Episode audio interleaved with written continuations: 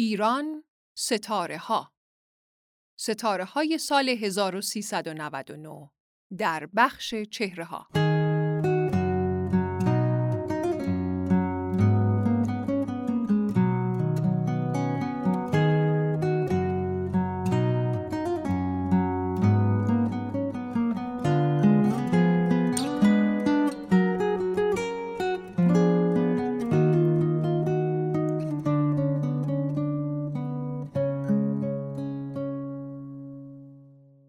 حسین اسلامی. هر روز پررنگتر از دیروز. اگر بخواهیم فعالترین افراد حوزه فناوری اطلاعات در سال 1399 را نام ببریم قطعا یکی از پنج نفر اصلی این فهرست حسین اسلامی است. او در خرداد ماه 99 با حکم مدیرعامل بانک کارآفرین به سمت مدیرعاملی هلدینگ تازه تأسیس نگاه منصوب شد. او در ماههای گذشته دایره فعالیت‌های هلدینگ نگاه را گسترش داد و سعی کرد تا چرخ را از ابتدا اختراع نکند بلکه با سرمایه گذاری روی شرکت های فعال و نوپا در عرصه فناوری های مالی ابعاد این بازار را گسترش دهد و قدرت نفوذ بانک کارآفرین را از طریق هلدینگ نگاه در این بخش افزایش دهد. حسین اسلامی که متولد سال 1361 و دانش آموخته دانشگاه های علم و صنعت تهران و علامه تباتبایی است و حضور جدی در شرکت‌های حوزه فناوری اطلاعات داشته در سال 99 یک گام مهم دیگر نیز برداشت و آن تصمیم به حضور در هیئت مدیره سازمان نظام سنفی رایانه‌ای استان تهران بود. او توانست در انتخاباتی که روز 29 آبان برگزار شد به عنوان عضو هیئت مدیره نظام سنفی رایانه‌ای استان تهران انتخاب شود و سپس از سوی هیئت مدیره به عنوان رئیس انتخاب شد. هرچند با چالش ها و سختی های زیادی توسط طیف سنتی صنعت مواجه بود. با نگاه به رزومه کاری حسین اسلامی می توان گفت او در هر پستی که قرار داشته توانسته آن بخش را توسعه دهد. هنگامی که اسلامی در فروردین 1397 فناپ را ترک می کرد، شهاب جوانمردی مدیرعامل فناپ در خصوص او گفت حسین اسلامی با اینکه می توانست نفر اول شرکت های مختلف باشد کاملا با برنامه و تا زمان خاصی علاقمند به ایفای نقش نفر دوم بود. اما حالا حسین اسلامی دیگر نفر دوم نیست بلکه او اکنون نفر اولی است که هر روز پررنگتر از دیروز می شود. بهزاد شیری بازگشت قطار پست بانک به مسیر اصلی اگر قبول داشته باشیم که پست بانک ایران طی دو سال گذشته توسعه و رشد قابل توجهی داشته و توانمندی خود را در مأموریت محول تقویت کرده بیش از همه مدیون بهزاد شیری است. شیری متولد 1350 خورشیدی است و در رشته پول و بانکداری مدرک دکترای خود را کسب کرده است. او سال 97 با حکم محمد جواد آذری جهرومی به عنوان مدیرعامل پست بانک ایران منصوب شد. شیری به خوبی ساختار پست بانک را می شناخت و هنگامی که در رأس آن قرار گرفت سعی کرد این قطار از ریل خارج شده را بار دیگر به ریل اصلی خود بازگرداند. شیری معتقد است برای آنکه دقیقتر بفهمیم پست بانک بر اساس چه نیازی ایجاد شد باید 25 سال به عقب برگردیم دوره‌ای که به گفته او مستمری بگیران روستایی برای دریافت حقوق ماهانشان باید منتظر میماندند تا مأموران پست بعد از چند هفته در خانه هایشان را بزنند و پول را به آنها بدهند. همان دوره هایی که برای ثبت نام در کنکور و دانشگاه و سیمکارت باید به پست بانک مراجعه می کردیم. ولی نکته اینجاست که به نظر می رسید در سالهای گذشته پست بانک مأموریت اصلی خود را گم کرده بود و حالا با حضور بهزاد شیری بار دیگر این مأموریت احیا شده است. بهزاد شیری طی یک سال گذشته سعی کرده دامنه فعالیت پست بانک را فراتر از امور مالی عادی ببرد و حالا با هدایت شیری پست بانک در حال تبدیل شدن به یکی از بانک های پیشرو در بانکداری دیجیتال است. او حتی سعی کرده با بدنه فعالان جوان حوزه فناوری های مالی نیز ارتباط برقرار کند و در دی ماه نیز یک نشست هماندیشی با فعالان جوان حوزه بانکی و اقتصادی برگزار کرد. او در این جلسه هماندیشی تأکید کرد که پست بانک مکلف است به عنوان بانک تخصصی و توسعه‌ای در حوزه تی و آیتی کشور و همینطور بانکداری خرد در مناطق روستایی و کمبرخوردار فعالیت کند. محمد نژاد صداقت راهبر یک مهاجرت بزرگ محمد نجات صداقت در سال گذشته کار بزرگی انجام داد. او توانست تیمی را راهبری کند تا تک تک بانک های بزرگ از یک کوربنک قدیمی و رسوب کرده به یک کوربنک جدید مهاجرت کنند. کاری که شاید بسیاری معتقد بودند داتین نمی‌تواند آن را به سرانجام برساند ولی محمد نجات صداقت و تیمش با تمام چالش ها و نامهربانی هایی که وجود داشت آن را به خوبی هدایت کردند و به سرانجام رساندند. نجات صداقت از خرداد ماه 98 و با مطرح شدن بحث مهاجرت کربنک سپه به عنوان مدیرعامل داتین معرفی شد. محمد نجات صداقت کارشناسی کامپیوتر گرایش نرم افزار خود را از دانشگاه علم و صنعت تهران و کارشناسی ارشد گرایش شبکه خود را از دانشگاه صنعتی شریف دریافت کرده است. او پیش از داتین مدیرعامل فناپ پرداخت و مدیرعامل اتیک بود و پیش از این دو نیز مدیر واحد پرداخت الکترونیکی شرکت فناپ بود. همین سابقه و پیشینه باعث شد مدیریت داتین و راهبری و هدایت مهاجرت کوربنک بانک سپه را بر عهده بگیرد. ناگفته نماند که طی یک سال گذشته داتین با هدایت نجات صداقت دایره کاری خود را روز به روز توسعه داده است. اما او اخیرا در گفتگویی به چالش های تولید نرم بانکی در کشور اشاره کرد و گفت بانک ها تولید نرم افزار و توسعه آن را یک سرمایه گذاری نمی بینند بلکه آن را تنها هزینه ای می بینند که باید انجام دهند. نجات صداقت حتی به چالش های سرمایه انسانی نیز اشاره کرد که چگونه داتین تلاش می کند سرمایه انسانی خود را حفظ کند و با وجود اینکه بسیاری در شرایط کرونایی با نیروهای خود خداحافظی کردند داتین پروژه های جذب نیرو از نقاط مختلف ایران را آغاز کرده است. علی رسولی زاده کارآفرین سال علی رسولی زاده برای بسیاری از فعالان فناوری های مالی ایران فرد ناشناخته ای نبود اما در سال 1399 با رشد خیره کننده سیگنال مورد توجه بسیاری از محافل قرار گرفت. در سال 1399 سیگنال با نصب های بالایی که صورت گرفت بسیاری را متوجه شرکتی کرد که پشت این اپلیکیشن فعالیت می کرد. پارت در سالهای قبل تلاش کرده بود زیر ساختای فناوری پیشرفته ای را برای بازار سرمایه بسازد و در سالی که بازار سرمایه با رشد بالایی روبرو شد بخت به آنها رو کرد و کارهای گوناگونی که آنها شروع کرده بودند مورد توجه فعالان بازارهای سرمایه و همچنین بازار پول قرار گرفت. کاری که علی رسولی زاده و همکارانش در پارت شروع کرده اند فعالیتی است که می‌تواند به توسعه شمول مالی در ایران منجر شود. با تجربه هایی که او از سالهای گذشته به دست آورده می توان امیدوار بود که در سالهای پیش رو شاهد رشد بازیگری جدی در زمینه فناوری باشیم.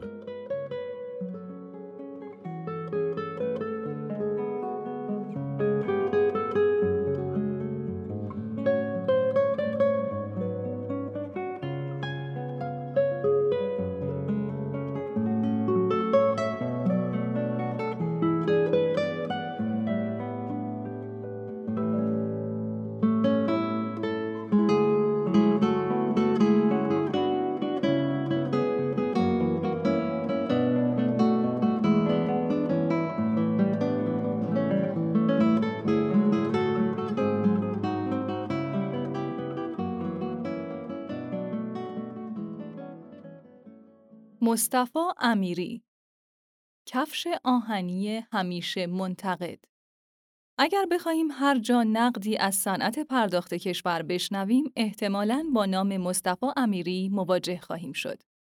مصطفی امیری مدیرعامل زرینپال مرد همیشه منتقد صنعت پرداخت است که نامش با پرداختیاری عجین شده و البته یک فرق بزرگ او با سایر منتقدان این است که او خودش در وسط میدان است و بزرگترین پرداختیار کشور نیز محسوب می شود. او همواره تند ولی دلسوزانه نقد می کند و کسب و کار خود را نیز پیش می برد. حتی در سالی که گذشت حکم زندان دریافت کرد و در دوران محدودیت های رفت آمد کرونایی مجبور شد برای دفاع از خود در دادگاه های خارج از تهران حاضر شود. هرچند حکم یک سال زندان او اجرا نشد اما این اتفاق نشان از سختی کاری داشت که هر روز در اکوسیستم پرداخت با آن روبرو هستند. او حتی در برابر حکمی که دریافت کرد، شجاعانه ایستاد و در گفتگویی که با راه پرداخت داشت، آن را بیشتر باج خواهی دانست که عدهای قصد دارند از طریق محاکم قضایی آن را پیش ببرند. امیری حتی در بحث انتخابات نظام سنفی ای از جمله افرادی بود که پس از انتخابات به شدت نسبت به نحوه برگزاری بلاکچینی انتخابات نقد داشت. او اگرچه بر این عقیده بود که توسعه فناوری چاره‌ای جز رفتن به این سمت نمی‌گذارد، اما انتخابات نظام سنفی رایانه‌ای استان تهران در عمل آنطور که انتظار می‌رفت بلاکچینی برگزار نشده است. او همچنین از بزرگترین منتقدان کارت به کارت در ایران است. او معتقد است پس از اجباری شدن قانون کد مالیاتی برای درگاه های پرداخت، عملاً سیستم پرداختیاری از بین خواهد رفت. زیرا پذیرندگان برای فرار از مالیات تلاش می کنند هرچه بیشتر به سمت کارت به کارت سوق پیدا کنند. امیری بر این عقیده است تا زمانی که سیستم کارت به کارت در شبکه فعال است، نمی‌توان جلوی فرار مالیاتی، شبکه های غیرقانونی قمار و فساد مالی را که در کنار این بستر انجام می شود گرفت. کازم دهقان مرد تغییرات صنعت پرداخت روز هفتم خرداد 1399 بود که اعلام شد محسن قادری پس از حدود شش سال حضور در رأس شاپرک از این شرکت خداحافظی می کند. پس از پذیرش استعفای قادری، کازم دهقان از سمت مدیرعاملی شرکت خدمات انفرماتیک نوینکیش کنارگیری کرد و به عنوان مدیرعامل شاپرک منصوب شد. کازم دهقان اگرچه مدت زمان کوتاهی است که در این سمت قرار گرفته اما چالش ها و اقدامات قابل توجهی را در شاپرک پیگیری کرده است. لازم به ذکر است که دهقان در این مدت سعی کرده نسبت به گذشته ارتباط مناسبی با رسانه ها داشته باشد و شاپرک فعالتر و پاسخگوتر از گذشته شده است. در این میان دهقان تلاش کرد چالش تصویه پرداختیاری ها را تا حد زیادی برطرف کند. از طرفی دیگر با جدیت بحث فهرست پرداختیاری ها را دنبال کرد تا جلوی شرکت هایی را بگیرد که مجوز پرداختیاری دارند اما فعالیت نمی کنند و ضوابط آن را نیز اعمال نمی کنند و این اتفاق نیز افتاد. کازم دهقان در اولین مصاحبه اختصاصی خود با راه پرداخت پس از پذیرش مسئولیت مدیرعاملی شاپرک وعده داد که نمی‌خواهد حوزه کسب و کاری پرداختیارها را مختل کند. اما یکی از چالش برانگیزترین پروژه هایی که شاپرک به همراه بانک مرکزی و سازمان امور مالیاتی پیش برد، تشکیل پرونده مالیاتی و دریافت کد برای پذیرندگان بود. هرچند شاپرک تنها مجری این طرح بود، اما انتقادات زیادی را به سمت شاپرک و شخص مدیرامل برد. به نظر می رسد دهقان برنامه های قابل توجهی دارد. او اعلام کرده بود که ایجاد آمادگی برای اتصال به شبکه پرداخت بین المللی یکی از برنامه های استراتژیک و اصلی شاپرک است تا بتوانیم استانداردهای مورد نیاز را شناسایی کنیم و آزمایشگاه های خاصی در داخل کشور در این زمینه راه اندازی شوند. شاید نتوان هنوز نتیجه درست و کاملی از روند تغییراتی گرفت که دهقان در پیش گرفته ولی با وجود شخصیت آرامی که دارد احتمالاً شاهد تغییرات اساسی در صنعت پرداخت خواهیم بود.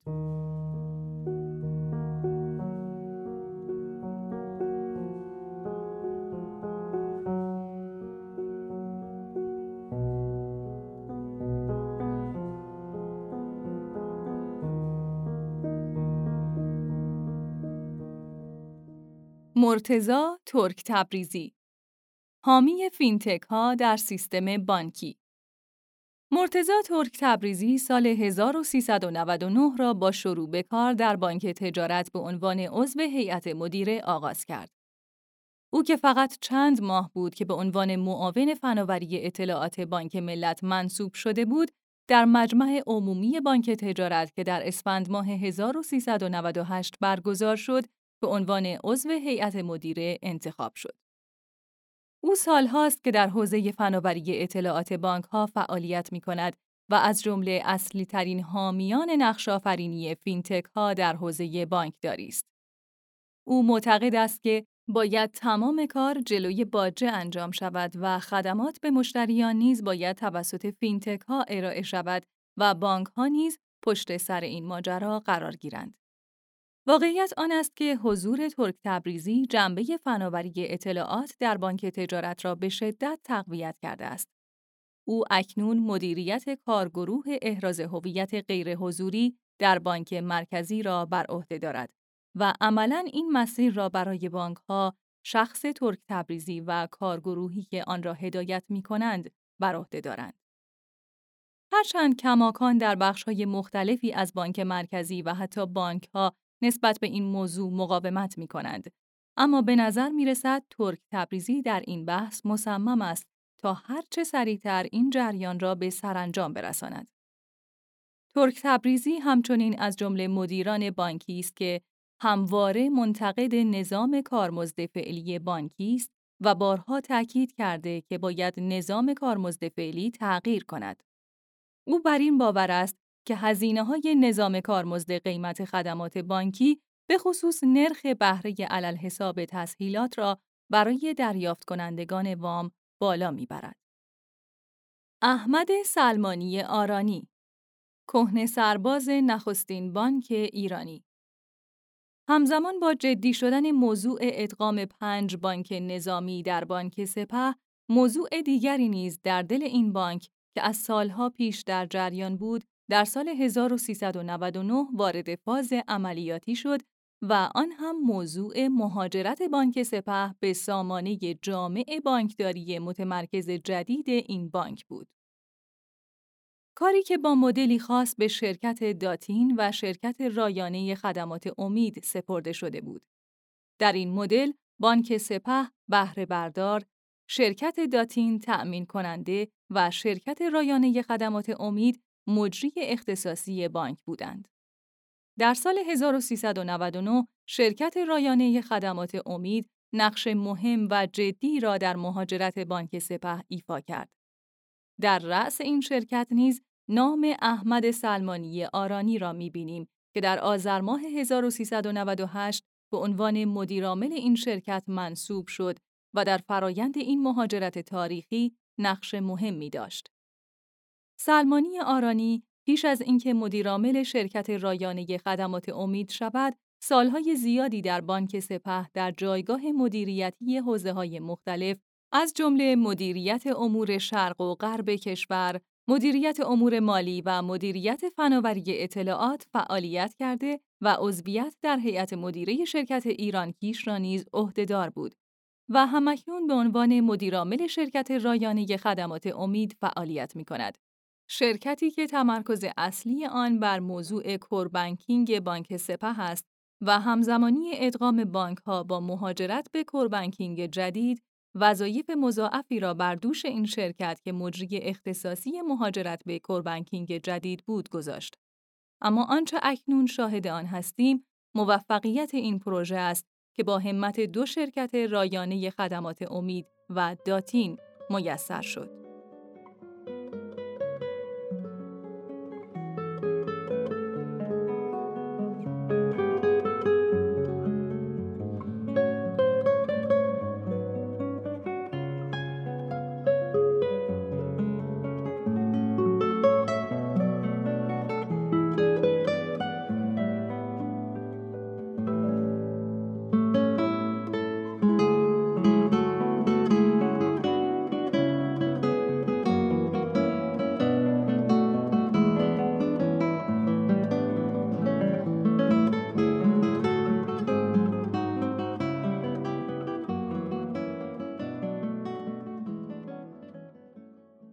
امیر هامونی آرام در مدیریت، راهگشا در نوآوری یکی از افرادی که در عمل اثبات کرده راهگشای کسب و کارهای نوپا بوده، امیر هامونی است که هشت سال از انتخاب او به عنوان مدیرعامل فرابورس ایران میگذرد و دو سال دیگر نیز در این سمت ابقا شده است. ایده فرابورس بود که استارتاپ ها را وارد بازار بورس کند و از دو سال گذشته این موضوع مطرح شد و حامی این ایده نیز امیر هامونی بود.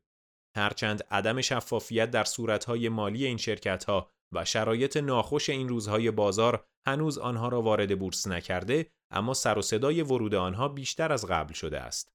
هامونی متولد 16 مرداد ماه 1361 است و دانش آموخته کارشناسی آمار از دانشگاه فردوسی مشهد و کارشناسی ارشد اقتصاد دانشگاه تهران است و دانشجوی دکتری علوم اقتصادی پردیس دانشگاه تهران است.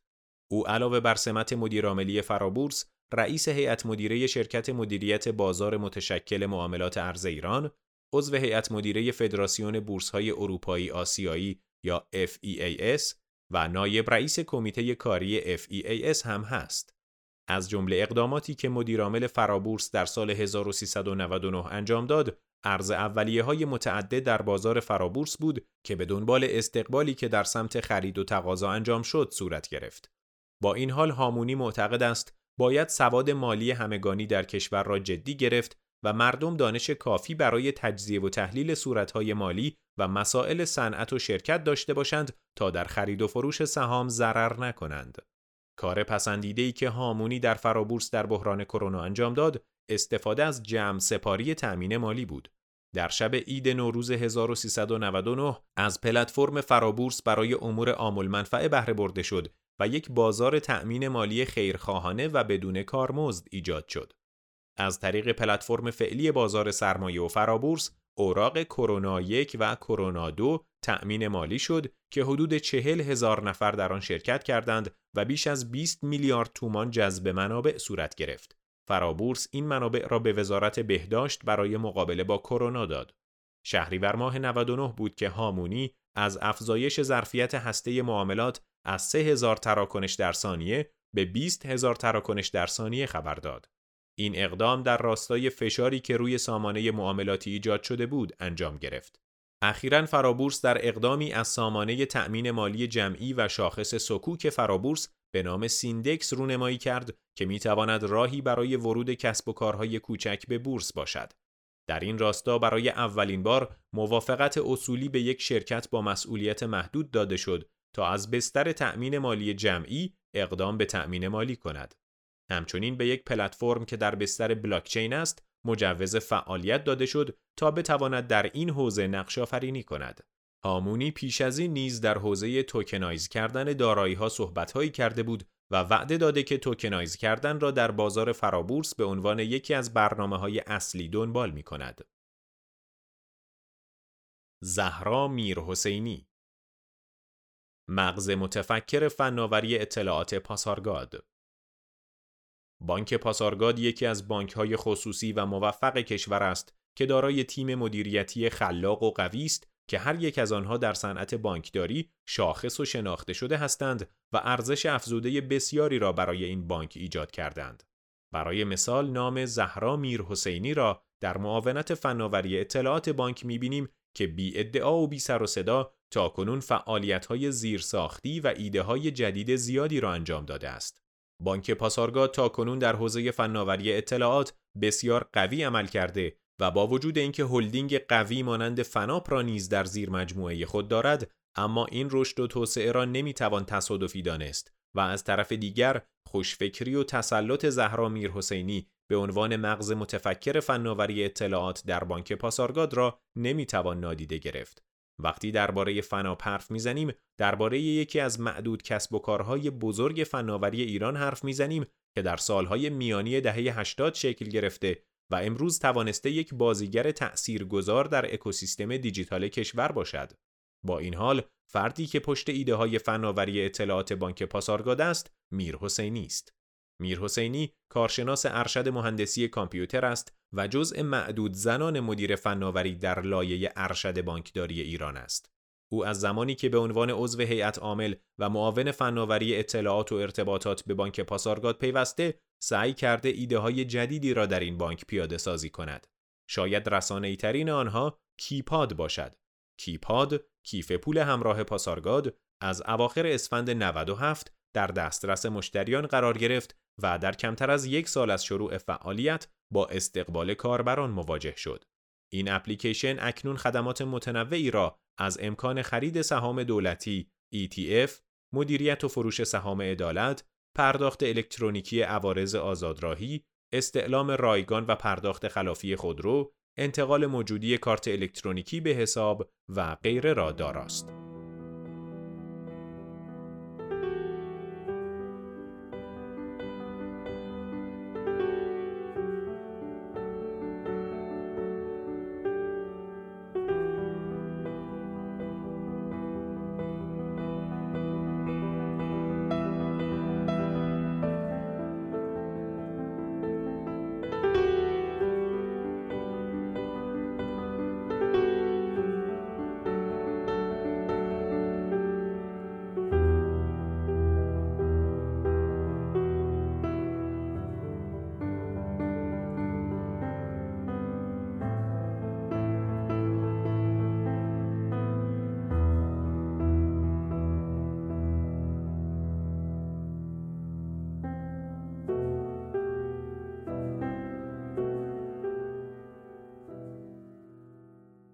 مبینا بنی اسدی صدای امید برای فرابورس بورس در سال 1399 فراز و نشیب زیادی را تجربه کرد. بازار بورس در این سال مانند یک ساعت شنی عمل کرد. این ساعت در ابتدای سال فرصت مناسبی را برای سرمایه گذاران فراهم کرد اما در نیمه سال ناگهان ترمز کشید و آرام گرفت. ترمز کشیدن بورس در ساختار و ارکان نهادهای بورسی هم تغییر ایجاد کرد. برخی مجریان بازار میدان را ترک کردند و برخی هم ماندند و نفسی تازه کردند. آنها که ماندند و طعم بازار را در خوشی و ناخوشی چشیدند، قطعا تصمیم دوراندیشانه تری را برای روزهای پایدار و ناپایدار خود ترسیم کرده بودند. با این مقدمه قصد داریم درباره فردی صحبت کنیم که بدون شعار، لایق و شایسته نقش و حرفه خود است. او به خوبی معنی مقاومت و پیشه داشتن را نه تنها در شغل خود بلکه در زندگی شخصی هم درک کرده است. همه روابط عمومی های نهادهای بورسی یک مبینا بنی اسدی می‌خواهند تا بتوانند رشد مجموعه خود را در تعامل سازنده و حرفه‌ای با بیرون خود شاهد باشند. داشتن تیم حرفه‌ای، پاسخگو، توانا و سخت کوش در روابط عمومی مواردی هستند که بنی اسدی شش سال است در فرابورس ایران خلق کرده است.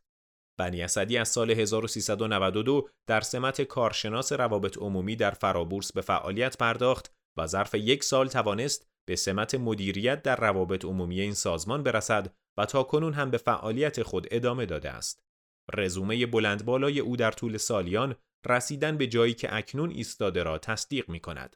همین سوابق او باعث شده که اکنون با سمت مدیریت ارتباطات فرابورس عضو شورای اطلاع رسانی بازار سرمایه، کمیته راهبری آموزش بازار سرمایه، شورای عالی فضای مجازی بازار سرمایه و مدیر تلویزیون اینترنتی واچار، تلویزیون اقتصاد و بازار هم باشد. با این حال بنی اسدی خود را علاقمند به شغلی می‌داند که از سال 1383 وارد آن شد و همچنان هم به آن تعلق خاطر دارد.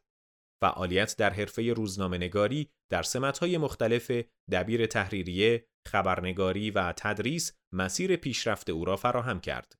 رشته کارشناسی او علوم اجتماعی و ارشد او روزنامه نگاری است و همین تلفیق باعث شد که رساله دکتری خود را با موضوع تحلیل جامعه شناختی بازار سرمایه ایران تدوین کند. علاوه بر این او دارای دکتری حرفه‌ای یا دی بازار سرمایه اسلامی است.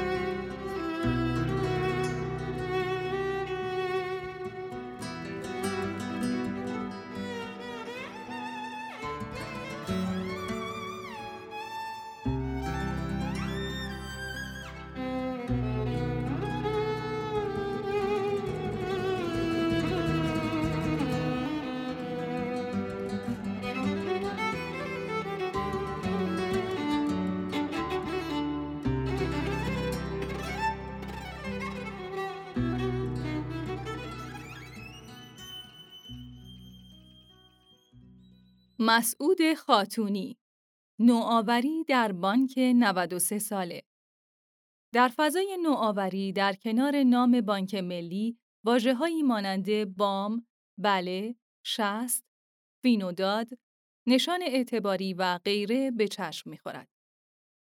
این واژه ها گواه فعالیت های نوآورانه است که در دل یکی از قدیمی ترین بانک های ایرانی در حال انجام است. یکی از کلیدی ترین نام هایی که پشت این رویکرد بانک ملی قرار دارد، مسعود خاتونی است. خرداد ماه 1396 بود که با تصویب مجمع عمومی بانک ها طی صدور حکمی از سوی طیب نیا وزیر وقت اقتصاد و دارایی مسعود خاتونی به عنوان عضو هیئت مدیره بانک ملی ایران منصوب شد. خاتونی که سمت معاونت فناوری اطلاعات بانک ملی را نیز بر عهده دارد، در سالهای گذشته با آرامش تلاش کرده زمینه همکاری نیروهای نخبه و تازه نفس را با سازمانی 93 ساله فراهم کند. فعالیت هایی که امروز در بانک ملی انجام می شود نشان می دهد که حتی در نهادهای بزرگ و قدیمی می توان کارهای نوآورانه انجام داد. البته همیشه به مدیرانی نیاز است که ارزش نوآوری را درک می کنند. دانش بکارگیری آن را دارند و جسارت مواجهه با طبعات و ریسکهایش را داشته باشند. ویژگی هایی که به نظر می رسد تا حد قابل قبولی همگی در خاتونی تجمیع شدند. زمانی که رمز دوم پویا اجباری نشده بود، بانک ملی از اولین بانک هایی بود که با اپلیکیشن شست رمز یک بار مصرف را به مشتریان خود ارائه داد. همچنین در سال 1399 نسخه الکترونیکی سفته و تسهیلات و اعتبارات دیجیتال توسط بانک ملی ارائه شد. نشان اعتباری نیز که نوعی اعتبار سنجی دیجیتال است از اقدامات بانک ملی است که خاتونی نقش خود را در به ثمر رساندن آنها به خوبی ایفا کرده است. از اتفاقات نوآورانه‌ای که خاتونی در بانک ملی رقم زده، خلق مجموعه هایی است که با همکاری های مشترک بانک ها ایجاد شدند. ققنوس و فرابوم از مجموعه هایی بودند که از طریق همکاری مشترک بانک های دولتی و خصوصی ایجاد شدند و خاتونی شکلگیری آنها را حرکت خوبی در راستای همافزایی بانک ها می داند. محمد قاسمی امیدوار و خستگی ناپذیر محمد قاسمی در طول مسیر شغلیش با شرکت‌های زیادی همکاری کرده اما مهمترین ستاره بخت و اقبال او تا امروز در بازار سرمایه درخشید. ولی به نظر می رسد او در روزهای اوجش در بازار سرمایه به دنبال ستاره بعدی بخت و اقبالش در بازارهای نوآورانی دیگری است. او متولد 1356 در تهران است. قاسمی در سال 1375 وارد رشته ریاضی کاربرد در کامپیوتر می شود. آخرین دوره‌ای که در آن رشته دانشجو می گیرند. به ریاضیات علاقه داشته و از سال 1375 به محض اینکه در دانشگاه قبول می شود شروع به کار حرفه‌ای می کند. به محض اینکه در دانشگاه کلاس های الگوریتم را میگذراند به برنامه نویسی علاقمند می شود و مدارک MCSD مایکروسافت را در حوزه برنامه نویسی می گیرد و از سال 1378 درگیر برنامه نویسی و تحلیل سیستم می شود. آخرین مدرک تحصیلی او نیز MBA است. اولین سایت اطلاع رسانی بورس در سال 1382 توسط قاسمی طراحی می شود. آن زمان ویزیتورهای زیادی به سراغش آمدند و بیش از هفتاد هزار بازدید کننده روزانه بر اساس تعداد IP پیدا می کند. آن هم با اینترنت دایلاب. نکته جذاب ماجرا در آن دوران این بود که برای اولین بار در ایران اطلاعات بورس هر 15 دقیقه یک بار به روز رسانی می شد. زمانی که در سال 1387 انقلابی در سیستم معاملاتی بورس ایجاد می شود و به سمت الکترونیکی شدن می رود، جرقه سیستم معاملات آنلاین به ذهن قاسمی می رسد. او در کارگزاری مفید، مفید تریدر و در کارگزاری آگاه آسا را راه اندازی می کند. در نهایت در سال 1392 با احمد زندی سوشیانت را تأسیس می کنند که دو سال بعد به عنوان بازوی فناوری اطلاعات فارابی شناخته می شود. در سال 1399 محصولات جدیدی در سوشیانت ارائه شد که بیشک اگر افرادی مانند قاسمی و تیم چابکش آنجا نبودند، آن محصولات هم خلق نمی شدند. ذهن باز و نوآورانه قاسمی باعث شده که سوشیانت همگام با فناوری های روز دنیا و جلوتر از بازیگران هم نوع خود پیش برود. سرمایه گذاری روی شرکت هایی مانند صد تحلیل و جیبیمو و ارائه راهکارهایی نظیر فارابیکسو، آموزین، سامانه سعدی و غیره گواه روشنی بر این ادعا هستند. آنچه قاسمی را در این مسیر ناامید نمی کند، وجود یک چارچوب همیشه مشخص در ارائه نوآوری است. همین چارچوب به او و تیمش کمک می کند که در سوشیانت فقط به سراغ استارتاپ های بازار سرمایه نروند و بتوانند پلی به سوی دیگر استارتاپ های فینتکی هم بزنند. حالا این روزها به نظر می رسد قاسمی به دنبال زمینی کردن رویاهایش از طریق بلاکچین است که باید ببینیم آیا نتیجه کار او را به عنوان یک فرد نوآور در آن صنایع هم مطرح خواهد کرد یا خیر.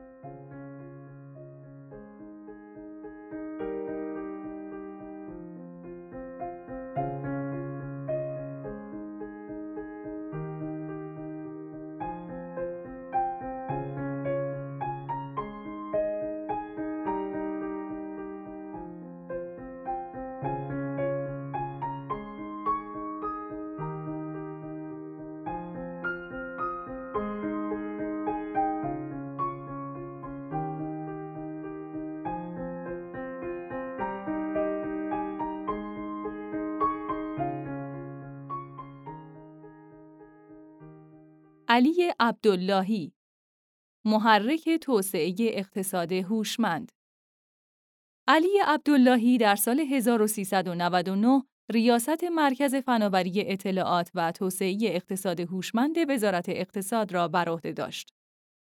او از آن دست دولتی هایی است که رقابت را یک ارزش مهم و توسعه بخش می داند.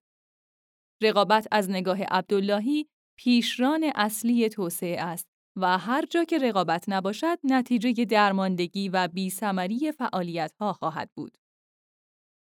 عبداللهی اهل دانشگاه و محیط تحقیقاتی است. توسعه هوشمند نه روی کاغذ بلکه به شکل عملیاتی برای او ارزشمند است. نگاه توسعه بخش و تفکر پژوهشیش باعث شد او را به عنوان یکی از پیشروترین های سال 1399 انتخاب کنیم. عبداللهی حمایت و نقدهای قابل توجهی نسبت به کسب و کارهای بخش خصوصی ارائه داده است. به باور او اقتصاد هوشمند اقتصادی مبتنی بر فناوری‌های جدید است و می تواند به تغییر مدل‌های کسب و کاری در حوزه‌های مختلف منجر شود و پاسخ دهنده هدف قایی مقاصد اقتصادی که خلق فرصت‌های جدید، زایش منابع و تخصیص بهینه منابع است باشد. او بر این باور است که دولت باید چارچوب‌های کلان را مشخص کند. همچنین دولت نباید وارد جزئیات شود، باید جزئیات را به بخش خصوصی بسپارد. دولت سرمایه گذار خوبی برای کارهایی که بخش خصوصی می تواند در زمینه فناوری اطلاعات انجام دهد نیست. در سالی که گذشت، او همواره از توسعه اقتصاد هوشمند از بانک ها تا بورس استقبال کرد. برای مثال رویکرد عبداللهی در راه اندازی کارگزاری دیجیتال شکلدهی خدمات جدید و خلق ارزش پیشنهادی نو برای کاربران است. به باور او این کارگزاری ها در کنار مزایایی مانند تسهیل دسترسی و 24 ضرب در هفت بودن، داشتن CRM و کال سنتر باید به ارائه خدمات نوین و جدید نیز منجر شوند. باور او مبنی بر اینکه های اطلاعات اگر در زمان درست مورد استفاده قرار نگیرند بعد از مدتی بیات می‌شوند به تفکر عملگرایانه او در مدیریت اقتصاد هوشمند منجر شده است. او همچنین پس از های زیاد در نهایت box وزارت اقتصاد را راه اندازی کرد. علی عبداللهی دکترای تخصصی مدیریت بازرگانی با گرایش سیاستگذاری دارد او خود را یک استراتژیست می داند. استراتژیست بودن عبداللهی بی ارتباط با عنوان رساله دکترای او نیست. او در رساله دکترای خود با عنوان ارائه چارچوبی برای تعیین استراتژی دانش در شرکت‌های مشاوره و نظارت بر طرحهای انفرماتیکی پژوهشی را آغاز کرد که ادامه آن را در مسیر مدیریت هوشمند اقتصاد کشور می‌توان شاهد بود. او معلف بیش از چهل مقاله ملی و بین المللی در حوزه فناوری اطلاعات و تعلیف کتاب‌های امضای دیجیتال، نگاهی جامع به زبان گزارشگری تجاری توسعه پذیر، سیستم‌های اطلاعاتی با رویکرد مدیریت مالی و ترجمه کتاب‌های تأثیرات اجتماعی، اقتصادی و سیاسی اصر دیجیتال بر جوامع، دولت‌ها و کسب و کارها و بازاریابی از منظر مدیریت مالی است.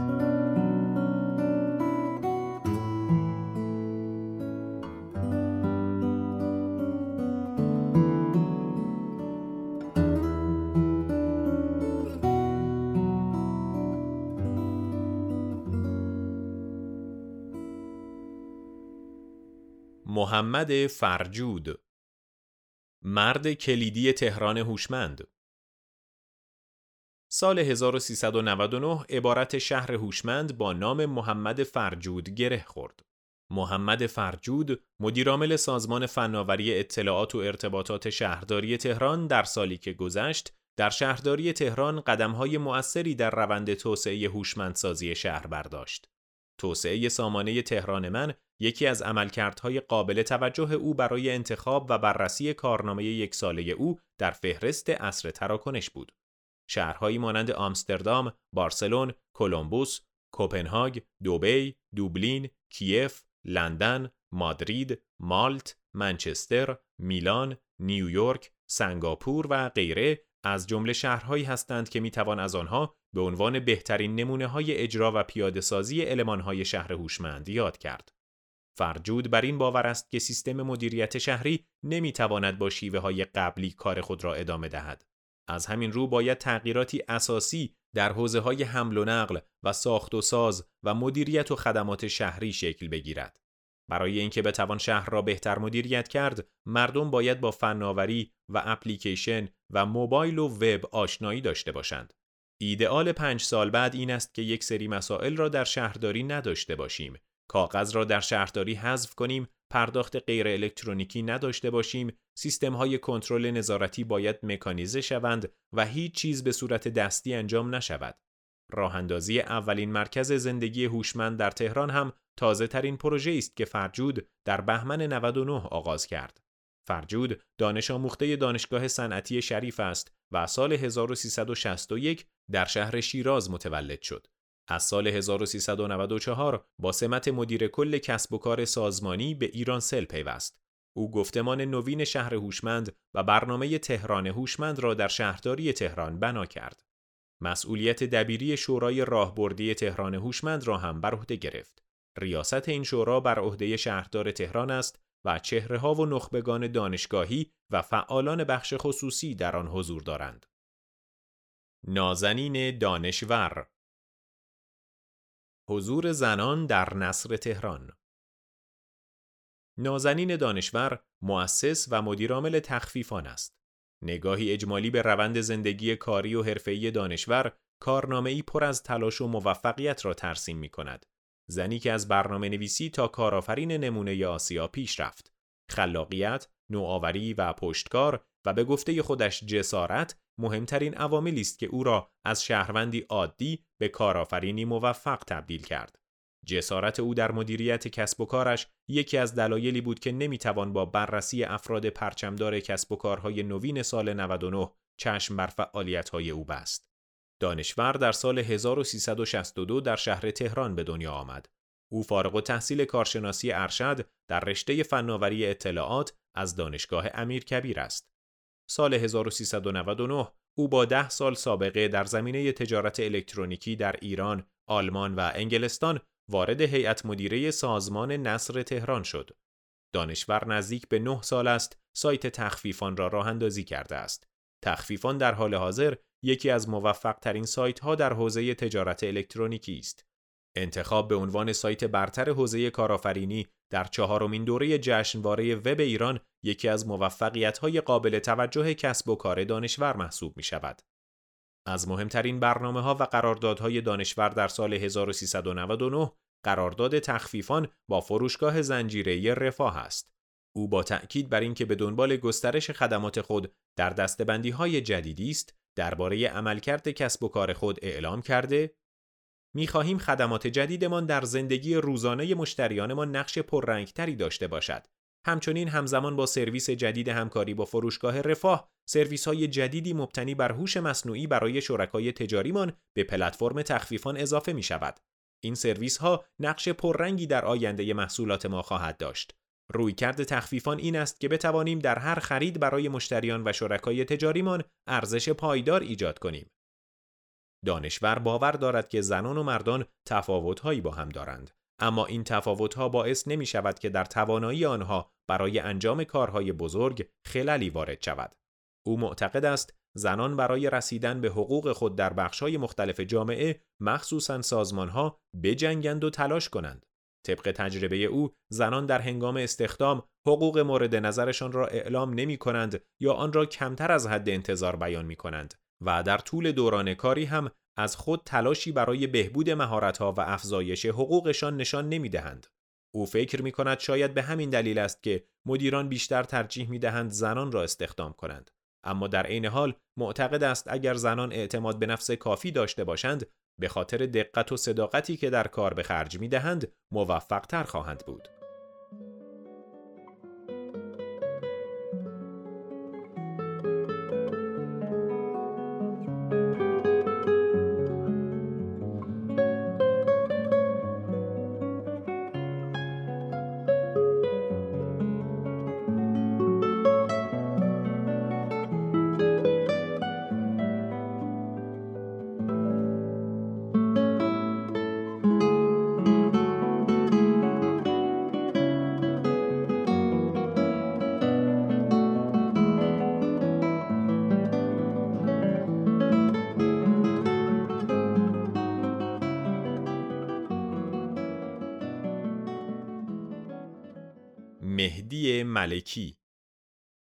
مغز متفکر تحول دیجیتال در بیمه رازی امروزه فینتک ها فضای کسب و کار را تغییر دادند و پارادایم های متفاوتی در صنایع مالی مطرح شده است.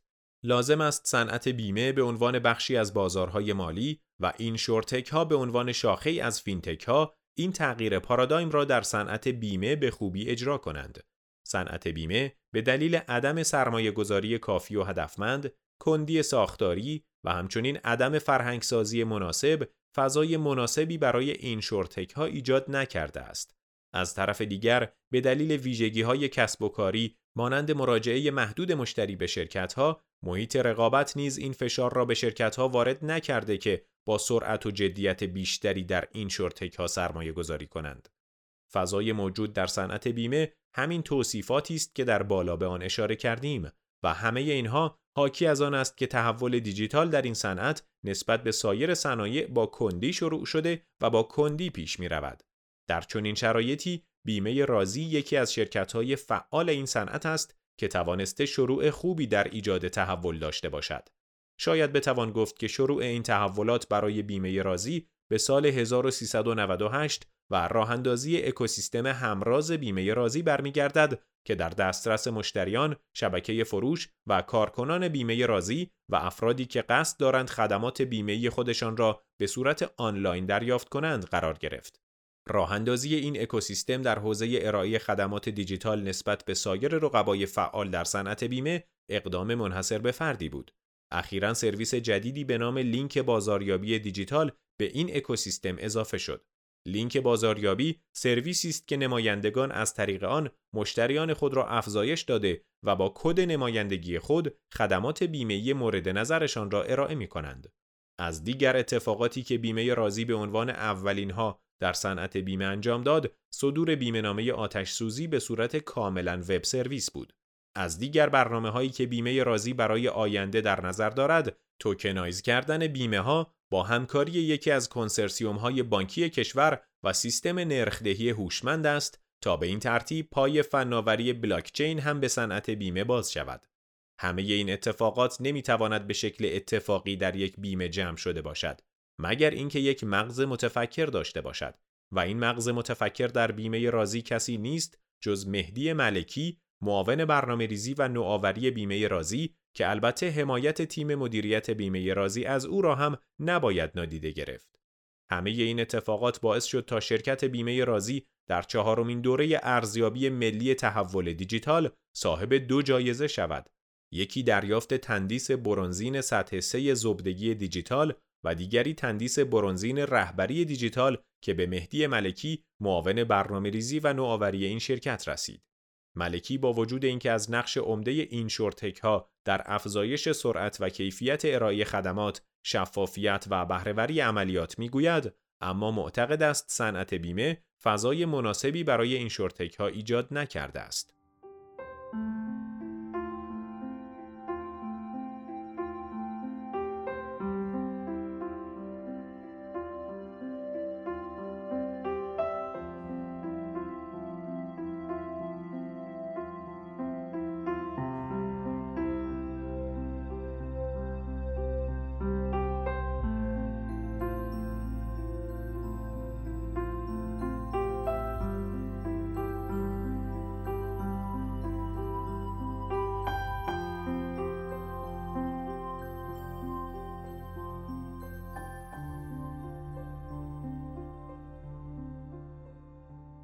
سید مهدی حسینی کلید ادغام بانک های نظامی سید مهدی حسینی عضو هیئت مدیره بانک سپه است. حسینی در سال 1383 موفق به اخذ مدرک دکترای اقتصاد از دانشگاه تربیت مدرس شد. در مقطع دکترا اقتصاد توسعه را به عنوان گرایش اصلی انتخاب کرد. همچنین گرایش فرعی او نظریه های پیشرفته پولی بود. حسینی مقطع فوق لیسانس خود را در رشته علوم اقتصادی این دانشگاه طی کرده و مدرک لیسانس خود را در رشته اقتصاد نظری از دانشکده اقتصاد دانشگاه تهران دریافت کرده است. اما چرا سید مهدی حسینی از چهرههای مهم و اثرگذار سال 1399 در حوزه فناوری مالی است؟ بانک سپه در سال 1304 با عنوان بانک قشون تأسیس شد و از ابتدا هم بانکی نظامی بود. حتی در اوج های سال 1358 این بانک مسیر خودش را ادامه داد و به مرور بانک های زیادی از دل این بانک بیرون آمدند. بانک های معروف به بانک های نظامی بانک های نظامی وابسته به هر یک از نهادهای نظامی کشور بودند بانک انصار وابسته به سپاه، مهر وابسته به بسیج، قوامین وابسته به نیروی انتظامی، حکمت وابسته به ارتش و مؤسسه کوسر وابسته به وزارت دفاع و پشتیبانی نیروهای مسلح. حضور پراکنده نظامی ها در فضای بانکداری در نهایت با یک تصمیم مهم به پایان رسید. ادغام این ادغام بزرگ با نقشافرینی پررنگ حسینی انجام شد و از همین رو می توان از او به عنوان یکی از تأثیرگذارترین چهره های حوزه بانکی سال 1399 نام برد. حسینی بر این باور است که در اقتصادهای بزرگ دنیا به خصوص اقتصادهایی که توسعه در آنها از مسیر دولتها میگذرد تشکیل بانک های بزرگ دولتی را شاهدیم. هدف از این تشکیل اجرای مناسبتر سیاستهای اقتصادی دولت و استفاده از ظرفیت‌هایی است که با بسترسازی در عرصه بانکی برای سیاستهای عمرانی و توسعه‌ای و حمایت از بخش‌های اقتصادی هدف اتفاق می‌افتد. پس تشکیل بانک‌های بزرگ دولتی از طریق ادغام چندین بانک کوچکتر تجربه ای نیست که فقط در ایران انجام شده باشد بلکه در دنیا نیز به عنوان یک سیاست راهبردی مورد توجه دولت‌ها بوده و می‌توان دستاوردهای چنین ادغام‌هایی را نیز ملاحظه کرد. یکی از ویژگی هایی که موجب تسریع عملکرد حسینی شد، نگاه او به تحول دیجیتال است. او بر این باور است که اگر ما درک دقیقی از تحول دیجیتال نداشته باشیم، هر موضوع یا ادغامی را به جای تحول دیجیتال قلمداد می‌کنیم. به اعتقاد او تحول دیجیتال در یک بانک یا سازمان یک تغییر بنیادی در مدل ارزشآفرینی برای زینفعان سازمان است. تحول دیجیتال تحول در مدل کسب و کار بانکی و سازمانی است. اگر بخواهیم روی این عبارت دقیق تر شویم باید بگوییم دیجیتال ریتم تغییرات در برابر تغییرات سریع فناوری است.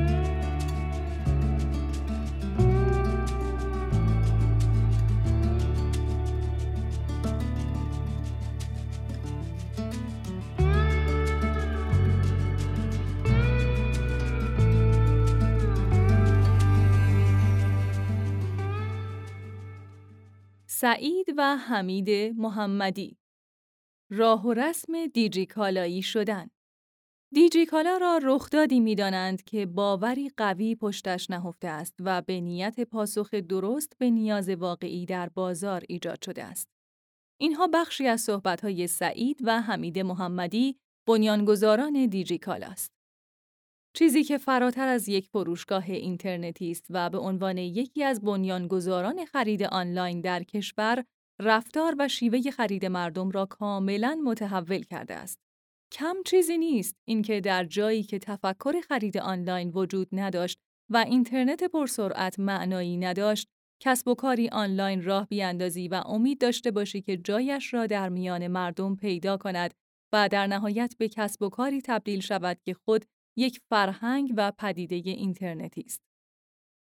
طی چهارده سالی که از زمان راه اندازی دیجیکالا در کشور میگذرد، بزرگ شدن و رشدش را شاهد بودیم و دیدیم که چطور از پنج پرسنل در زمان تأسیسش اکنون به کسب و کاری با شش هزار نیرو در بخش‌های مختلف تبدیل شده است. در سال 1399 اتفاقاتی که به نوعی موفقیت و بزرگی دیجیکالا را نشان می‌داد به مراتب بیشتر بود. کرونا یکی از اصلی ترین اتفاقاتی بود که این فروشگاه اینترنتی را بیش از قبل پررنگ و البته موفق تر کرد. با موفقیت پشت سر گذاشتن چالش ها و بحران هایی که در هر برهه‌ای از زمان و برای هر کسی می تواند به وجود آید، از جمله اقداماتی بود که برادران محمدی به خوبی از پس آن برآمدند. امسال خبرهای ورود دیجیکالا به بورس هم بر سر زبانها افتاد. این موضوع هم یکی دیگر از اتفاقاتی بود که باعث شد نام دیجیکالا را بیش از قبل شنیدیم. این بر سر زبان افتادنها به قدری بود که دیجیکالا به عنوان پربازدیدترین فروشگاه آنلاین خاور میانه شناخته شد. بر اساس گزارش عملکرد سال 1398 این کسب و کار، دیجیکالا سهم قابل توجهی از بازار خورده فروشی آنلاین کشور را در اختیار دارد. بیش از دو میلیون کالا در این پلتفرم ارائه می شود. 26 میلیون بازدید کننده ماهانه از سایت و نرم افزار موجب شده دیجی کالا به پربازدیدترین سایت در ایران و منطقه تبدیل شود. رشد و توسعه دیجیکالا ادامه دارد و توانسته خودش را به مردم ثابت کند و زمانی هم که وارد بورس شود به گفته بنیانگذارانش منافعش را با مردم که جامعه مشتریانش به شمار می آیند به اشتراک می گذارد. امیر نازمی قطار توسعه دولت الکترونیکی پر بیراه نیست اگر بگوییم امیر نازمی اثرگذارترین و فعالترین چهره سیاستگذاری فناوری در سال 1399 بود. کارنامه عملکرد او از حضور در رویدادهای توسعه فناوری تا برنامه ریزی های کلان این حوزه اثر ملموسی در روند فناوری کشور داشت. او عضو هیئت علمی مرکز تحقیقات سیاست علمی است و مدیر گروه آینده اندیشی این مرکز را هم در کارنامه کاری خود دارد. از همین رو نگاهی علمی و پژوهشی به اهمیت توسعه فناوری در کشور دارد. گذشته از سابقه و فعالیت‌های گسترده او در یک سال گذشته، بحرانی جهانی که بر همه وجوه زندگی اثر گذاشت را نیز طی دوران کاری خود تجربه کرد. کرونا و همهگیری این بیماری اثرگذاری قابل توجهی در روند کاری کسب و کارها داشت. همین موضوع یکی از مهمترین وجوه عملکرد او در سال 1399 بود. نازمی معتقد است برخی کسب و کارهای حوزه فناوری اطلاعات توانسته‌اند تهدید کرونا را به فرصتی برای رشد تبدیل کنند و در چنین شرایطی است که می‌توان از نوعی مسئولیت اجتماعی برد برد سخن به میان آورد. معاون وزیر و رئیس سازمان فناوری اطلاعات در سالی که گذشت توسعه دولت الکترونیکی را به طور جدی پیگیری کرد و مورد توجه قرار داد. او همچنین همه تلاش خود برای توسعه اکوسیستم نوآوری کشور را به طور جدی پیگیری کرد. او در مراسم برنامه سرمایه گذاری جسورانه در ایده های نوآورانه تاکید کرد اکوسیستم استارتاپی شاید چهار مرحله را در طول عمر خود دارد که سه مرحله را گذرانده و یک مرحله را پیش رو دارد.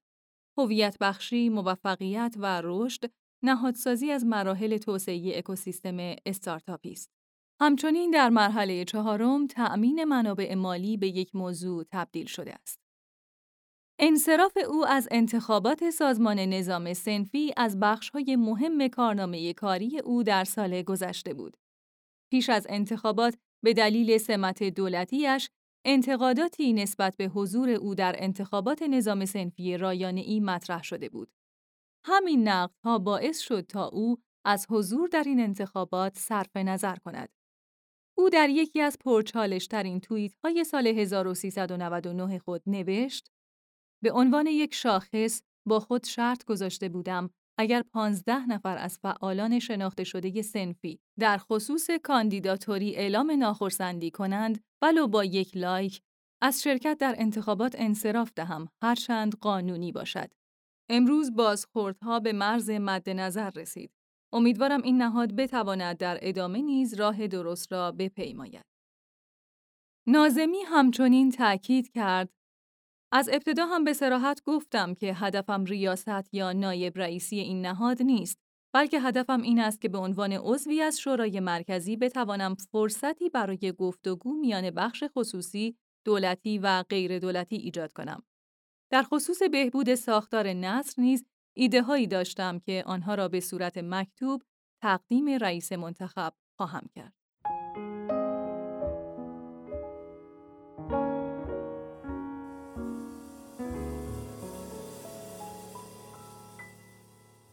محمد حسین حسین زاده به دنبال اولین بانک دیجیتال کشور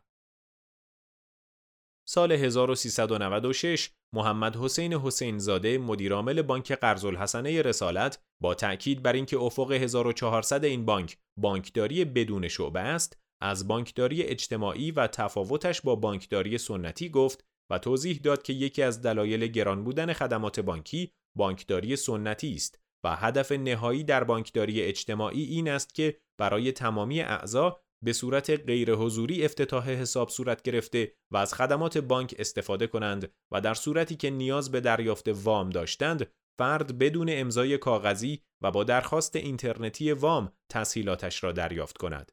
در آن سال بانک قرض الحسنه رسالت 248 شعبه فعال داشت و حالا بعد از گذشت سه سال این تعداد به 100 شعبه کاهش یافته است.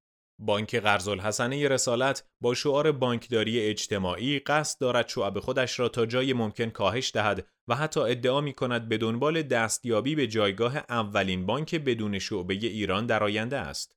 می توان گفت که بانک قرض الحسنه رسالت در این مسیر توانسته موفق عمل کند. حرکت به سمت کاهش شعب به کارگیری بانکداری دیجیتال و اجبار مشتریان برای استفاده از خدمات الکترونیکی و سامانه مرآت همگی از نشانه های عملکرد موفق بانک در حوزه بانکداری دیجیتال است. مرکز اعتبارسنجی مرآت سامانه‌ای در خدمت اعضای بانکداری اجتماعی بانک قرض الحسنه رسالت است تا به صورت غیر حضوری افراد را برای دریافت تسهیلات ارزیابی کند و توان بازپرداخت ماهانه اقساط و ظرفیت بدهی آنها را محاسبه کند. این بانک 23 ساله که تمرکزش بیشتر بر قرض الحسنه بودن است تا بانک بودن به خوبی درک کرده که برای نسل آینده ماهیت وجودی بانک اهمیت چندانی ندارد. این بانک چهار سال پیش آینده را درک کرد که وجود بانک با سرویس های غیر حضوری معنا پیدا می کند و کاربران مفهومی به نام بانک را نخواهند شناخت. به همین دلیل از همان چهار سال پیش با افزایش سرویس های بانکداری غیر حضوری بانکداری دیجیتال را پیش بردند. بعد از این مدت و تلاش برای تقویت ریشه های نهال بانک، حسین زاده با اشاره به اینکه سخت ترین فرایند بانکداری در ایران که پرداخت تسهیلات است در بانک رسالت به هیچ وجه به صورت حضوری و فیزیکی انجام نمی شود، با اطمینان اعلام کرد که بانک قرض الحسنه رسالت حتما اولین بانک دیجیتال کشور برای عامه مردم خواهد بود. اتفاقی که در حال پیوستن به واقعیت است. محمد جواد سمدی راد سمدی راد توسعه کاربردی مفهوم بلاکچین محمد جواد سمدی راد قائم مقام مدیرعامل شرکت ققنوس و از ایده پردازان حوزه فناوری مالی است. او بر این باور است که توکنایز کردن دارایی ها تجارت را تسهیل می کند. از سوی دیگر تأمین مالی جمعی از طریق توکنایز کردن راحتتر و شفافتر انجام می شود. همچنین این مفهوم هم به کار اقتصاد عدالت محور می آید و هم به کار حفظ ارزش سرمایه. او معتقد است ققنوس پلتفرمی است که رفته رفته بزرگ و بزرگتر خواهد شد و میزبانان متعددی در آینده خواهند داشت. مدیریت شرکت ققنوس توسط او یکی از دلایلی بود که روند کاری یک سال گذشتهش را بررسی کردیم. شبکه ققنوس پلتفرمی بر مبنای فناوری دفتر کل توزیع شده و متشکل از میزبانان غیر متمرکز است. در طول حدود یک سال فعالیت این شبکه شاهد انتشار توکنهای مختلفی مانند پیمان، الماس، آب پارس، راه پرداخت و غیره توسط آن بودیم. حالا این شرکت می‌خواهد حوزه فعالیت خود را گسترده تر کند و به مبادله توکنها با دیگر رمز ارزها بپردازد. تخصص سمدی راد در حوزه پرداخت و بلاکچین موقعیتی را ایجاد کرده تا او در توسعه عملکرد ققنوس نقش قابل توجهی داشته باشد.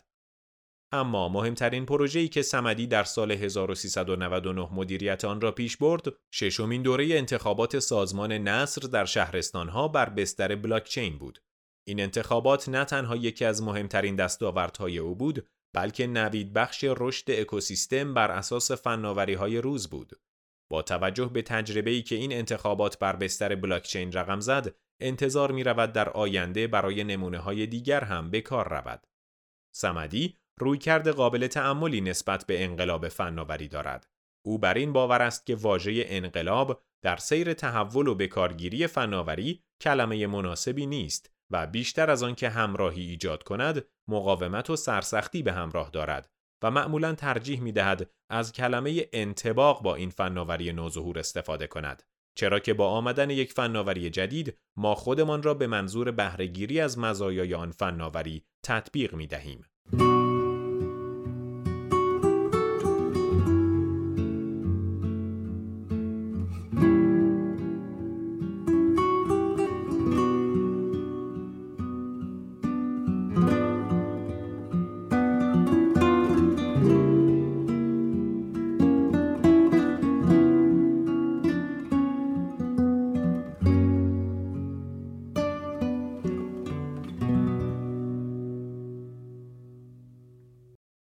داوود معظمی گودرزی برخورد جدی با سایت های قمار و شرط بندی خرداد ماه امسال سرهنگ داوود معظمی گودرزی به عنوان رئیس پلیس فتای تهران بزرگ منصوب شد. پلیس فضای تولید و تبادل اطلاعات ایران یا پلیس سایبری ایران که آن را با نام مختصر پلیس فتا می‌شناسند یک واحد تخصصی نیروی انتظامی جمهوری اسلامی است که وظیفه آن جلوگیری و مبارزه با ایجاد فیشینگ یا کلاهبرداری اینترنتی و جعل، سرقت اینترنتی، هک، نفوذ و جرائم سازمان یافته رایانه است.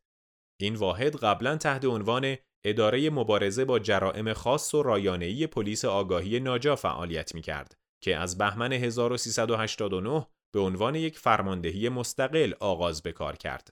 سال گذشته در پنلی که در راه پرداخت با حضور سرهنگ معظمی گودرزی برگزار شد درباره آمار و ارقام جرائم بانکداری الکترونیکی و رشدی که در کشور داشتهاند صحبت شد. در آن پنل گفته شد که از آغاز سال 1398 حدود 23 هزار پرونده برداشت از حساب تشکیل شده و گودرزی با اشاره به اینکه بیش از یک سوم جرائم سایبری کل کشور در تهران بزرگ اتفاق میافتد گفت که جرائم اقتصادی در حوزه بانکداری الکترونیکی و برداشت از حسابها در سال 1398 نسبت به سال 1397 بیش از یک درصد رشد داشتند. در این رابطه گودرزی معتقد بود که در کشور در حوزه بی آی ابتدایی ترین قدم ها هم برداشته نشده و هنوز بسیاری از تراکنش ها با سامانه شاهکار تطابق داده نمی شود. در سال 1399 مسئله سایت های قمار و شرطبندی در کشور پررنگ شد. مسئله نچندان جدید ولی تازه مد شده ای که تبلیغات زیاد و خوشاب و رنگی در شبکه های اجتماعی و شبکه های ماهواره برایش می‌شد. اولویت جدی پلیس فتا هم در سال 1399 برخورد با سایت های قمار و شرطبندی بود. موضوعی که طی سالهای اخیر رواج پیدا کرده بود و میزان گستردگیش هم روز به روز بیشتر می شود.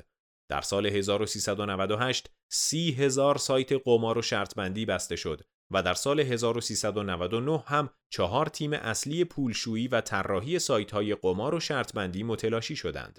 یکی از اتفاقات جدیدی که این روزها در این سایت ها بسیار رواج پیدا کرده استفاده از رمز ارزهاست که چالش ابزار پرداخت را از درگاه های پرداخت که روی آنها یک کنترل حداقلی وجود داشت به سمت رمز ارزها کشانده است که آن کنترل حداقلی را هم ندارد. گودرزی در این رابطه معتقد بود که فعالیت در حوزه رمز ارزها در سایت های قمار و شرطبندی به واسطه درگاه های واسط بانکی اتفاق میافتد که فرایند احراز هویت درستی توسط درگاه ها انجام نمی شود. بنابراین امسال اقدامات سختگیرانه ای توسط پلیس فتا، دستگاه قضایی و بانک مرکزی در رابطه با این سایت ها و فعالیت های مجرمانشان صورت گرفت.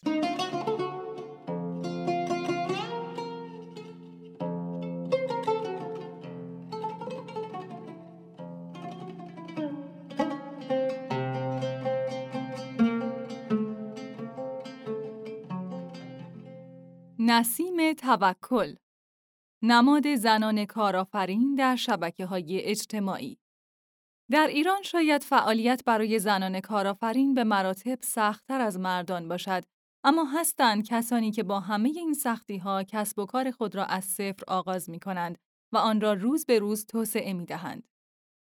نسیم توکل نمونه واقعی چنین فردی است.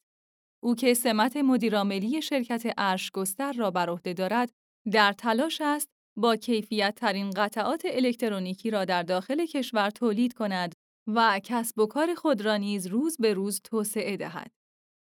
توکل اکنون 16 سال است که با مقوله تولید دست و پنجه نرم می کند اما او طی یک سال گذشته توانسته بیش از گذشته برند شخصی خود را بسازد. او حضور مستمری در شبکه های اجتماعی و به خصوص توییتر دارد. حضوری که کم هاشیه هم نبود. به خصوص توییتی که او در خصوص مزرعه ماینینگ چینی ها در اطراف کرمان منتشر کرد. عملا جرقه موضوعی را زد که توجه بسیاری به مقوله ماینینگ جلب شد. حتی بسیاری دیگر بر این عقیده بودند که قطعی برق کشور به دلیل ماینینگی است که در کشور صورت می‌گیرد اما این موضوع هیچگاه ثابت نشد. به هر حال این نکته را نباید فراموش کرد که توکل توانست هم خود و هم کسب و کارش را در کنار حضور در شبکه های اجتماعی معرفی کند. شرکتی که او هدایت می کند شاید بسیاری آن را کاری مردانه بنامند ولی واقعیت آن است که او به خوبی در حال طی کردن این مسیر سخت، ناهموار و دشوار است.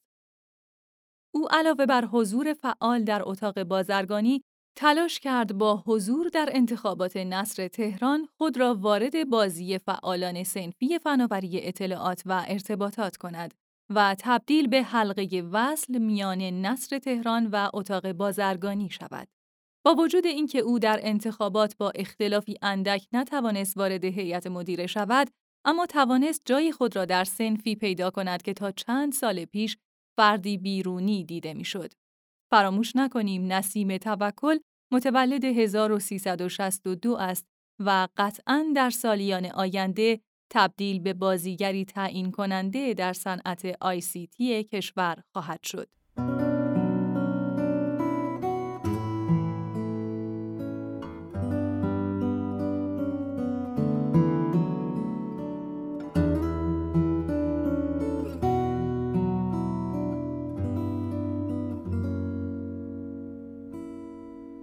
کیوان جام بزرگ مرد توسعه کسب و کار فناب کیوان جام بزرگ، رئیس هیئت مدیره ابراروان و معاون توسعه راهبردی و امور شرکت‌های فناپ، یکی از نقشافرینان فعال و تأثیرگذار حوزه فناوری اطلاعات کشور طی یک سال گذشته بود.